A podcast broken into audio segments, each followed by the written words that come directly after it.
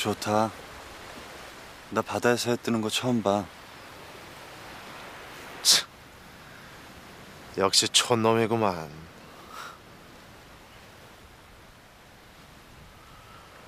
하기야. 도시엔 저런 태양은 없지. 아, 평생 이런 데서 살고 싶다. 야, 까불지 마라. 넌 여기서 한 달도 못 있어.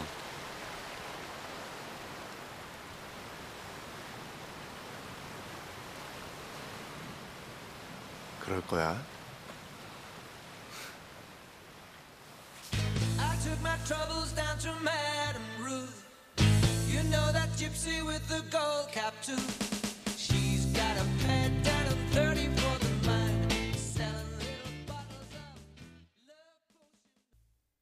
5월 24일 화요일 FM 영화 음악 시작하겠습니다. 저는 김세윤이고요. 오늘 첫 곡은요. 김성수 감독의 1998년 작품이죠. 태양은 없다에서 Love Potion Number 9, The Searchers의 노래였습니다. 한동안 이 노래 참 많이 들었어요. 그죠? 바로 이 영화 때문이기도 하죠. 정우성 씨 그리고 이정재 씨가 함께 그 한강의 잠수교 위를 걷는 그 포스터 그 한 컷을 기억하는 분들이 있을 거예요. 네. 90년대에 청춘을 보낸 사람이라면 90년대를 대표하는 청춘 영화 중에 한 편이니까요. 그 사진 속에서 정우성 씨가 입고 있던 그 셔츠가 너무 멋있어서 비슷한 셔츠를 많은 사람들이 따라 입었지만 음, 다 망했다는. 아무리 입어도 정우성은 될 수 없었더라라는 뼈저린 경험을 하기도 했던 그 한 컷이었습니다. 어, 그 안에서 이정재 씨는 은갈치 양복을 입고 있는데 은갈치 양복이 그렇게 멋있을 수가 있나요? 제가 오늘 오프닝에서 들려드린 장면은 이 두 주인공이 바닷가에서 떠오르는 태양을 맞이하는 순간이었어요. 도시에 저런 태양은 없지 라고 하는 이정재 씨의 대사. 아마도 이 영화의 제목 태양은 없다가 그 대사에서 나왔을 거라고 짐작하게 되는 장면이죠. 자, 그렇게 1998년 그때 바닷가에서 함께 해 뜨는 걸 보던 두 배우는 지금 까느의 바닷가에서 예, 함께 나를 맞이하고 있습니다. 이정재 씨가 직접 주연하고 연출을 맡은 영화 더 헌트가 깐느에서 공개가 됐죠. 정우성 씨도 함께 출연을 하고요. 그래서 프랑스에서 전해오는 그 소식들을 보다가 어, 저는 태양은 없다가 떠오르더라고요. 아, 제가 외국 청춘 영화가 아닌 한국 청춘 영화를 보면서 심장이 뛰고 가슴이 설렜던 거의 첫 영화가 아닌가 싶어요. 태양은 없다. 비트 역시 제가 정말 좋아하던 청춘 영화였지만 비트는 뭔가 좀 비극적인 정서가 있잖아요. 태양은 없다는 그 비극적인 정서가 있지만 그걸 상쇄할 만한 훨씬 더 이글거리는 그런 태양의 에너지가 강한 영화였기 때문에 보고 나면 훨씬 더 기분이 좋아지는 영화였거든요. 비트와 그리고 태양은 없다. 음, 이 두 편의 청춘 영화를 청춘의 시절에 보았던 제가 오랜만에 그때 영화를 떠올려 봤습니다. 너무 오래전 영화죠. 1998년에 아직 태어나지 않은 청취자분들도 많으실 텐데 어 뭐야 언제적 영화야 하실 줄 모르거든요. 그런데 이 영화 보세요. 태양은 없다. 당대에 가장 힙했던 영화이다 보니까 지금 봐도 촌스러움이 덜합니다. 무엇보다 정우성, 이정재 이 두 배우의 정말 찬란하던 시절에 그 반짝이는 미모와 그리고 그 에너지가 가득 차 있는 영화입니다. 1998년 이후에 태어난 청취자라고 해도 저는 이 영화 좋아한다의 한 표 자신 있게 던질 수 있습니다. 영화 태양은 없다로 오늘 방송 시작해봤습니다. 문자번호 샵 8000번이고요. 짧게 보내시면 50원, 길게 보내시면 100원의 추가 정보 이용료가 붙습니다. 스마트 라디오 미니와 미니 어플은 무료이고요. 카카오톡 채널 FM 영화 음악으로 사용과 신청곡을 남겨주시면 됩니다. 제가 또 단순하지 않겠습니까? 오늘 오프닝이 태양은 없다라는 영화여서 두 번째 곡은 영화 선샤인에서 골랐습니다. 아이엠 클루트의 Avenue of Hope. 어, 제가 참 좋아하는 곡이거든요. 그리고 좋아하는 영화고요. 그런데 중간중간 이렇게 영업을 해도 이 영화는 잘 안 보시는 것 같아요. 별로 피드백이 없습니다. 대니 보일 감독의 Sunshine. 보통은 태양에서 멀어지는 우주 여행을 그리는데 더 좀 먼 곳으로 가잖아요. 태양계 바깥으로 가거나 뭐 화성, 뭐 목성 뭐 이렇게 좀 멀어지는데 정반대로 태양에 근접해 가는 우주 여행을 그린 거의 유일한 영화로 제가 기억하고 있거든요. 뭐 데니 보일이 만들었는데 재미가 없을까요? 네. 호불호가 갈렸지만 저는 뭐 호였습니다. 아, 일단 음악이 좋습니다. 자, 그리고 5925번 쓰시는 분. 오늘은 일하면서 듣고 있어요. 육아를 하기 전에는 일하는 게 이렇게 재밌지 않았는데 이젠 일을 하고 있으면 예전에 저를 찾은 것 같고 좋아요. 작은 일을 받아서 하고 있어서 부담이 덜해서 그런 것 같기도 하고 아무튼 참 좋네요. 라고 쓰셨습니다. 정말 좋으신가 봐요. 이 짧은 문자 안에 좋다는 말이 몇 번 들어가 있는지 모르겠습니다. 육아도 물론 좋다고 하더라고요. 예. 저는 뭐 안 해봤으니까 비슷한 거는 뭐 해보고 있는데 뭐 강아지나 고양이랑 예. 강아지와 고양이와 사는 건 어, 한 음, 아주 길게 보고 20년을 함께 산다고 보면 10년의 육아와 10년의 간병이잖아요. 그런 의미에서 보면 저도 어떤 의미에서는 육아의 시간을 경험은 하고 있지만 또 아, 사람 아이하고는 또 다르니까요. 그런데 주변에서 이제 아이 키우는 뭐 친구들이나 뭐 선후배들을 보면 뭐 다들 그러더라고요. 아이랑 있으면 너무 좋고 아이 이렇게 돌보는 것도 너무 행복한데 그 아이랑 떨어져 있을 때도 또 행복하다. 그만큼 행복하다라는 말들을 하더라고요. 지금 아마 그 잠시 잊고 있던 그 시간을 되찾아서 행복하신가 봐요. 그런 거 아닐까요? 우리가 어떤 일을 할 때 다이빙을 하는 사람이 있고 번지 점프를 하는 사람이 있잖아요. 저는 겁이 많아서 다이빙보다는 번지 점프를 택할 것 같거든요. 돌아올 수 있는 어떤 끈은 남겨두는. 제가 만약 엄마였다면 뭐 되지도 않는 상상이겠지만 어, 일과 육아, 예, 일에서 육아로 다이빙을 하기보다는 돌아올 끈을 남겨두고 번지 점프를 하는 게 낫지 않을까라는 생각을 할 것 같아요. 이게 정말 지금 문득 생각난 건데 정말 말도 안 되는 비유인데 저 잘 모르니까 예, 아무 비유나 막 할게요. 약간 칼국수 집에 계절 메뉴 콩국수 같은 거 아닐까요? 내 인생이 칼국수면 육아는 콩국수인 거죠. 계절 메뉴. 그 계절이 지나면 다시 나의 주력 메뉴에 어, 집중하게 되는 그런 시간이 아닐까라고 생각합니다. 이거 진짜 이상한 비유네요. 그죠? 어, 5925번 쓰시는 분께서는 콩국수 맛있게 만들어 파시다가 예, 이제 다시 어, 칼국수의 맛을 보고 계신 게 아닌가 생각합니다. 갑자기 그 장면 생각나요. 영화 보이후드에서 그 엄마가 나중에 다 커서 집을 떠나는 아들을 보고 그러잖아요. 나는 그냥 뭔가 더 있을 줄 알았어. 라는 아, 그 한마디가 되게 오래 기억에 남았거든요. 번지 점프 잘 하시고요. 계절 메뉴 잘 만드시고요. 그러다 다시 내 인생으로 그리고 내가 하는 일로 잘 스무스하게 돌아오시기를 바라겠습니다. 결국에 애들은 다 떠납니다. 음, 우리가 다 그랬잖아요.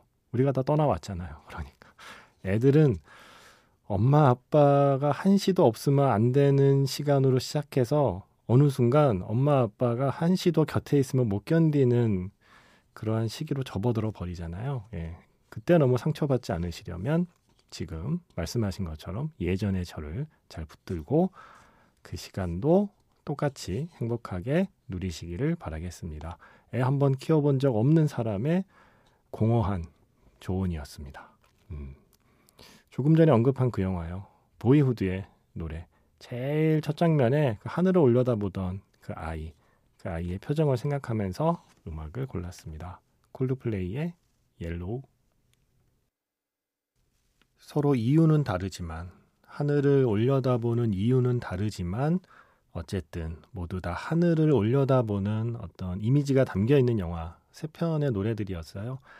먼저 영화 Boyhood에서 Coldplay의 Yellow, 그 오프닝에서 그 파란 하늘을 올려다보던 그 주인공 꼬마 아이의 그 표정을 생각하면서 골랐고요. 이어진 곡은 중국의 SF 영화였죠. 유랑지구. 예, 정말 스케일 큰 이 유랑지구의 어, 이 노래 참 좋았어요. Escape Plan의 밤하늘의 가장 빛나는 별, 야공 중 최량 적성. 네. 원래 또 중국어 발음 제가 너무 약해서 예, 그냥 이렇게 읽겠습니다. 밤하늘의 가장 빛나는 별.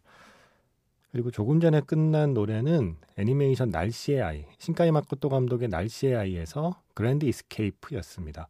RADWIMPS의 노래인데요. 노래를 부른 사람은 미우라 토코예요. 미우라 토코가 누구냐면 최근에 Drive My Car 있죠. 하마구치 류스케 감독의 Drive My Car에서 그 운전하던 바로 그 배우 미사키를 연기한 배우가 날씨의 아이에서 바로 이 노래 Grand Escape를 부르고 있습니다. 김영웅 씨가 신청하신 곡이기도 해요. 음, 날씨의 아이에서는 과연 비가 올까? 아니, 비가 멎을까? 해가 뜰까? 이런 궁금한 마음에 사람들이 하늘을 올려다 보잖아요. 이유는 다르지만 어떤 이유로든 음, 그렇게 하루에 어떤 시간을 하늘을 올려다 보는데 쓰는 사람들입니다. 어, 저는 음, 인간이 할 수 있는 가장 뭐랄까요? 어, 뭔가 이 세상의 이치를 거스르는 네, 가장 반항적인 하지만 가장 손쉬운 행동이 고개를 들어 하늘을 보는 거라고 생각해요. 왜냐하면 인간은 결국 중력에 묶인 존재잖아요.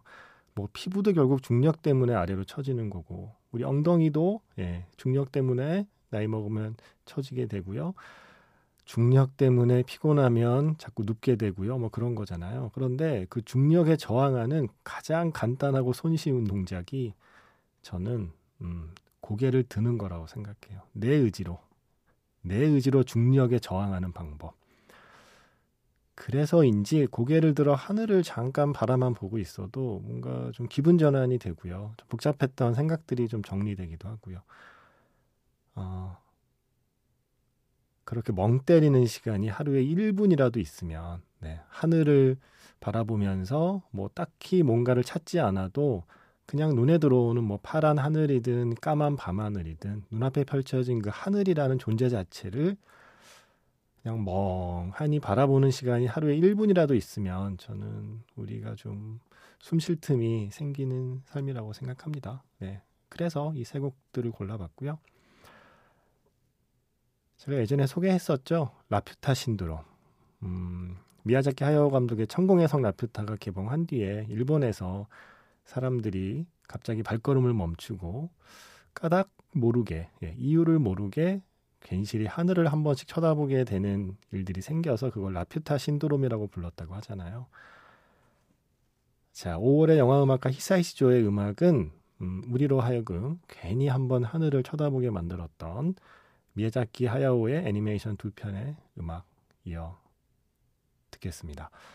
천공의 성 라퓨타 제가 정말 사랑했던 히사이시조의 음악 하늘에서 떨어진 소녀 듣고요. 이어서 히사이시조의 역시 인생의 회전목마 하울의 움직이는 성의 사운드 트랙이죠. 이 두 곡은 워낙 유명해서 다양하게 오케스트라 버전으로 히사이시조가 다시 연주하기도 했는데 오늘은 원래 원래 영화 사운드 트랙에 실려 있는 오리지널 버전으로 준비했습니다.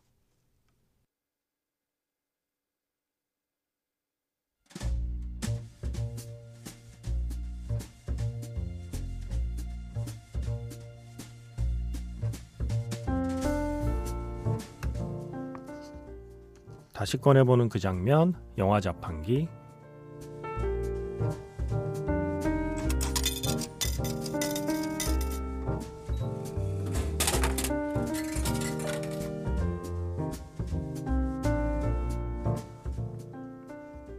다시 꺼내보는 그 장면, 영화 자판기. 오늘 제가 자판기에서 뽑은 영화의 장면은요, 영화 과속 스캔들에서 한 장면입니다.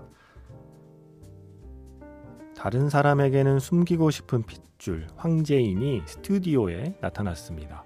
DJ 남현수는 당황하죠. 제인이가 잔뜩 긴장해서 노래도 못하고 그냥 포기했으면 좋겠습니다. 그래서 열심히 회방을 놓는 DJ. 평정심을 잃고 흔들리기 시작하는 출연자.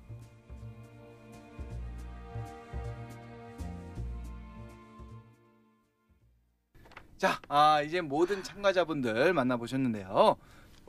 한분 더 계시는데요. 황재인 씨? 예, 안녕하세요. 성함이 참 독특하시네요. 그 존 뭐 제인 할 때 그 제인인가요? 건널 제 어질인 어질게 살라고 어머니가 지어주셨습니다. 예, 제발 좀 어질게 사시길 바라겠고요. 네, 빨리 무대로 나 올라가 주세요. 자, 전 국민이 지켜보는 보이는 라디오.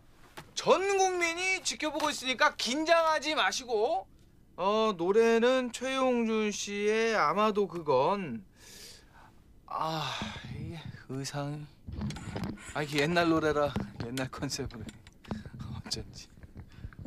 자, 하세요. 시작.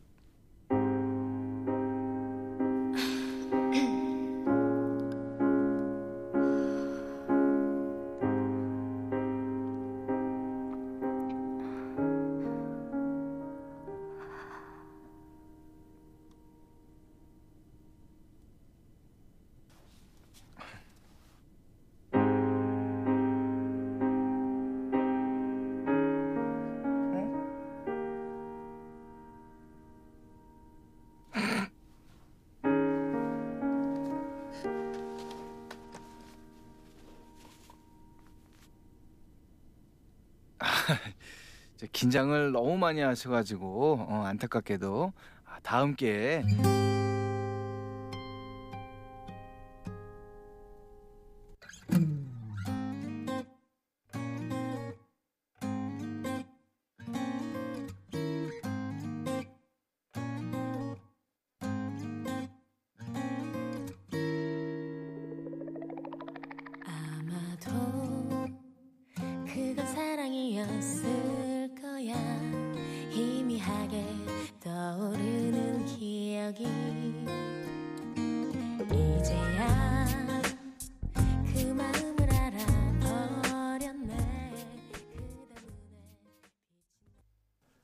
다시 꺼내보는 그 장면 영화 자판기 오늘 영화는 과속 스캔들이었습니다. 차태현 씨 그리고 박보영 씨 어, 함께 등장하는 장면이었죠. DJ 남현수 차태현 씨 앞에 숨기고 싶은 핏줄 예, 박보영 씨가 짠하고 나타나서 노래하는 장면이었습니다. 장수연 씨께서 어 장수연? FM 영화음악 PD님 성함이 장수연인데 혹시 PD님이 보낸 사연 아닌 거죠? 예. 아마도 그건 과속 스캔들 사운드 트랙 신청합니다. 얼마 전 TV에서 방송해 주길래 봤는데 옛날 영화인 만큼 옛날의 제 모습이 떠오르는 시간을 간직한 영화 같아요. 함께 듣고 싶어요 하셨습니다. 어, 이거 옛날 영화예요 벌써 과속 스캔들 10년이 넘기는 했죠. 예. 어, 어, 약간 좀 당황스러웠어요. 예. 옛날 영화인 만큼 옛날의 제 모습이 떠오르는 시간을 간직한 영화. 아, 과속 스캔들이 이제 그런 영화에 보관함으로 어, 약간 그런 거죠. 이렇게 이 파일 함에서 저 파일 함으로 이렇게 드래그해서 옮기는 것처럼 음, 뭔가 최근의 영화에서 옛날 영화, 우리 시대의 영화에서 지난 시대의 영화로 이렇게 드래그 해야 되는 시점이 있잖아요. 과속 스캔들이 이제 옛날 영화 폴더로 들어가야 되나 봐요. 아, 네. 그래서 오랜만에 영화 장면 함께 들었습니다. 아, 장수연 PD님은 아닌 것 같고요. 예. 아, 맞다. 앞에서 그 육아하고 일 얘기해 주신 5925 쓰시는 분 아이 한번 키워보지 않은 저의 충고 따위는 다 잊으시고요. 어, 이 FM 영화음악 PD 장수현 PD님께서 책을 쓰신 게 있어요. 처음부터 엄마는 아니었어.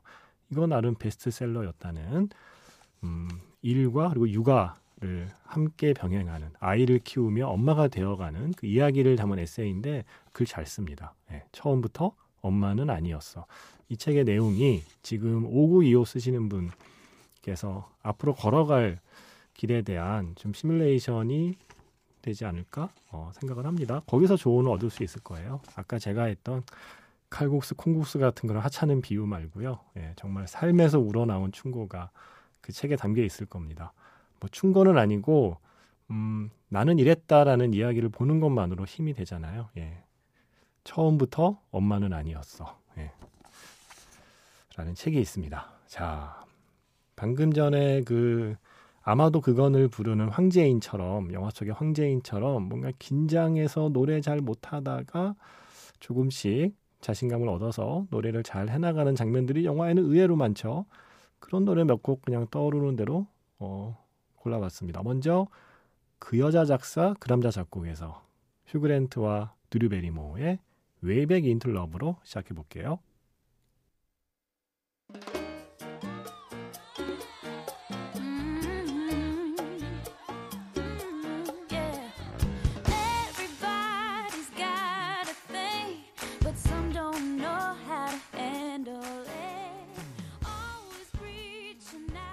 그 여자 작사 그 남자 작곡에서 Way Back Into Love 휴그랜트와 드류 베리모어의 노래로 시작해서요.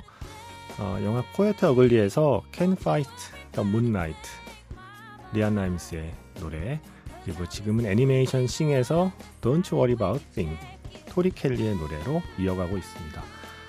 이 세 곡 모두 음, 어, 처음에는 이 노래 어떻게 부르지? 예, 망설이다가 나중에 자기 실력을 발휘하는 그런 멋진 곡들이죠. 자, 내일은 정파입니다. 예, 내일은 진짜 정파입니다. 내일 정파라서 하루 쉬고요. 내일 모레 뵐게요. 지금까지 FM 영화 음악 저는 김세윤이었습니다.